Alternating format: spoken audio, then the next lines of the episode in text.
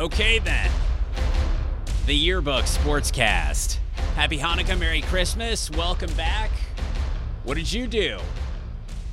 Once again, we stayed up all night watching NORAD. Yes, that NORAD's uh, Santa Tracker. It's animated. You can watch animated Santa make stops all over the world. And yes, we really did do that. And it really was all night. That's a true story. Every year, it's all night long 5, 6, 7 a.m., something like that. A couple of years ago, um, Santa made a stop in a not well known but beautiful city in California. We took that as a sign it wasn't. The Kansas City Royals did not have a good year.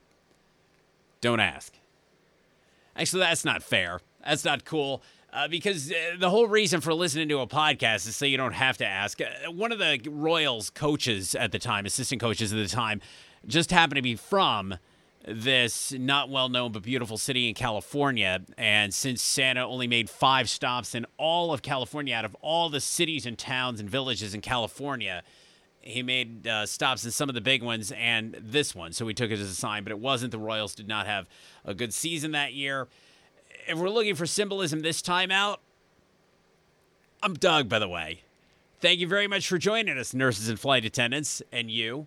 Um, if we're looking for symbolism this time, uh, we're gonna have to study it a little bit. I mean, Santa stopped in Lincoln, Nebraska, one of only two specific stops in Nebraska, but the Cornhuskers football team uh, should be good in 2020 anyway. He stopped in Las Cruces, New Mexico, home of New Mexico State University.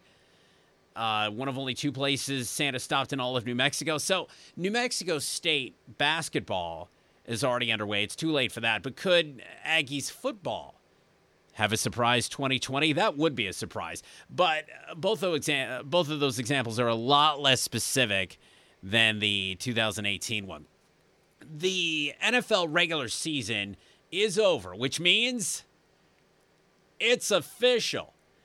Some unlucky teams are now, they were rumored to be you could uh, conjecture and hot take all you wanted, but now some unlucky teams are officially eligible to appear on HBO's Hard Knocks. If you don't know it, it's a reality series. It's weekly, and uh, through weekly episodes, HBO uh, follows a specific NFL team all the way through that team's training camp and that team's preseason games. Players are followed as they try to make the team. Coaches and players are seen in meetings, at home, getting into trouble, staying out of trouble on the sidelines. Unfortunately, and this says more about us than it does about Hard Knocks, unfortunately, Hard Knocks does two things to you, you, the viewer. And these are two difficult situations. First, Hard Knocks is always shot extraordinarily well, which, after a while, after a short while, makes you, the viewer, take the brilliance of NFL films for granted. I mean, they put cameras everywhere. The shots are brilliant, and you're after a while, after a short while, you're just like, yeah, yeah, that's cool. Although having Christopher Nolan, not true, but having Christopher Nolan uh, shoot signed up for Hard Knocks uh, would be a welcome thing. Second, whether you like it or not, it does turn you into a voyeur. And provided the team, this is important, provided the team starring in Hard Knocks is not your arch rival or your worst enemy, then after a while, you do somewhat miss hearing from the players and coaches every week after the show is over. So you see these same players and coaches, you recognize them on the sidelines during the season, but you're not hearing from them. And you get used to hearing from them on everything over the course of the summer leading up to the NFL season. But uh, back to the point. As you would guess, lots of NFL teams are not fans of hard knocks. So to compel teams to comply, the NFL has eligibility requirements, and every year those requirements yield a small list of teams that apparently cannot say no if HBO asks. Since it's a small list, you would think one of these years no one would be eligible, but we'll see. So this summer, HBO has its choice of, and this is the entire list, has its choice of, oh, the Denver Broncos, the Cardinals, the Lions, and the Steelers. The guidelines are you can't have been on the show Hard Knocks in the last 10 years, you can't have been in the playoffs in the last two years, either of them, and you can't have a rookie head coach, which uh, makes sense. Had Andrew Luck not taken to the Colts, uh, had not taken the Colts to the playoffs last year, the Colts would be so eligible right now. Had the Packers not made the playoffs this year, they would have been very eligible. So even though the world first met Packers tight end Robert Tonyan, great name, through Hard Knocks, uh, Tonyan showed up in an episode last summer against the Raiders in a preseason game. Green Bay will not be greeting America this summer. The Giants who likely would have interested a lot of people, except for the people who work for the Giants, just fired their coach, so they're going to have a rookie head coach, so they will again avoid avoid hard knocks. Rather, they've never been on it.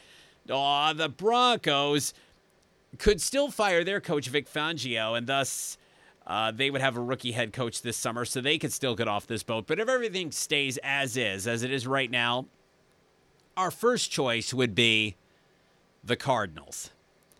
We have doubts about Coach Cliff Kingsbury making it in the NFL, but he's a rock star personality. That there's no doubt. And he's got a lot of plucky, interesting talent on a non famous franchise. Perfect! The Broncos, with rock star personality Van, uh, Von Miller. He's such a rock star personality. He is. He's a tremendous personality. This says everything about us and nothing about him but such a personality, we couldn't get his name right. But he is a tremendous personality. Uh, they also have great stories through the Broncos. Uh, Troy Fumagalli and Garrett Bolles, a great story. His story is straight out of the blind side. Plus the tortured John Elway. What could go wrong?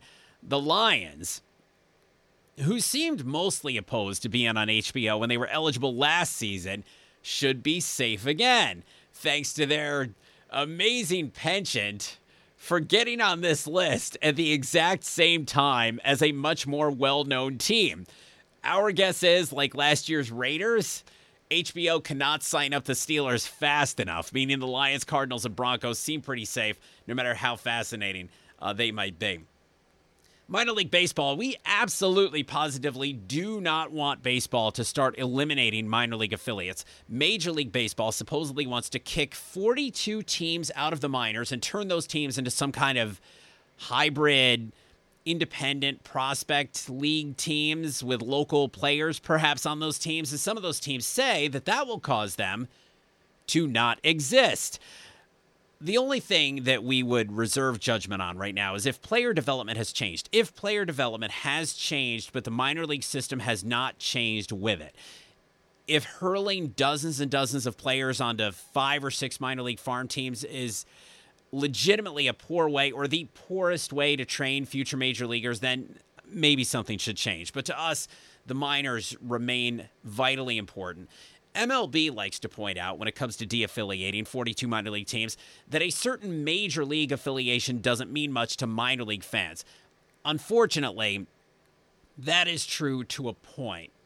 Uh, putting that major league affiliation out front and naming a team the Reno Rockies, they don't exist, doesn't seem to boost ticket sales or sell many shirts. But having some kind of major league affiliation on the premises does make a difference.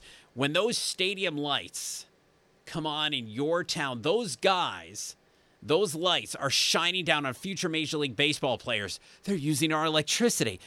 Those lights are shining down on guys who the Rockies thought enough of to draft or trade for. Your town is the summer home of professional athletes. They're using up all our electricity.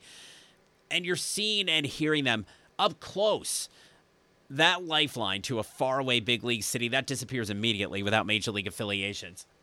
This uh, right? This officially was going to be posted, this episode, several days ago because it's over the holidays and you definitely need something to listen to. So we were going to post it early, but I mean, we were dreaming. What were we thinking? So we didn't wind up posting it because who would go out of their way to listen to this? Um, another part of the proposal, yeah, we're still on that, the minor league thing. Another part of the the MLB proposal for the minor leagues is to shorten the draft, which is currently 50 rounds, 5-0. And MLB officials also come right out and say that players in the bottom half of their draft just don't make the big leagues. So while the NFL continues to revel in the nobody wanted to draft Tom Brady story every April, Major League Baseball is now ready to pretty much write off guys like the famously low drafted Mike Piazza. And while NFL draft nicks revel in talking about busts, not those, every April, Major League Baseball is ready to rely mostly on those same first round busts. Plus, once again, this just looks bad. Major League Baseball is making more money than it ever has in its history. The Oakland Athletics, don't call them the A's. You know, that team where the players had to pay for their own sodas from a vending machine, a scene which was apparently made up for the movie Moneyball, but not made up, was the terrible stadium and the terrible attendance and the terrible financial hurdles that Oakland faces. Yeah, well, those same Oakland Athletics are worth $1.1 billion. Every single one of Major League Baseball's franchises is, is worth at least a billion. And yet now, with more money than they've ever seen, Major League Baseball says now the only possible way they can raise paltry minor league salaries for crying out loud, some prospects are paying for their own equipment is by getting rid of a bunch of teams and jobs. P.S. Months before all of this eliminating minor league franchises stuff became public, baseball's 16th most valuable franchise, the Blue Jays, they somehow had already found a way to raise their minor leaguer salaries. And yes, the agent from the uh, uh, Aaron Rodgers is not real agent from those State Farm commercials. The guy playing the agent, he absolutely in the reboot, and they should reboot it in the reboot of the movie Invincible. The Aaron Rodgers' agent there should absolutely play Dick Vermeil. Hire him right now. Get it anywhere podcasts are available, and we will visit soon.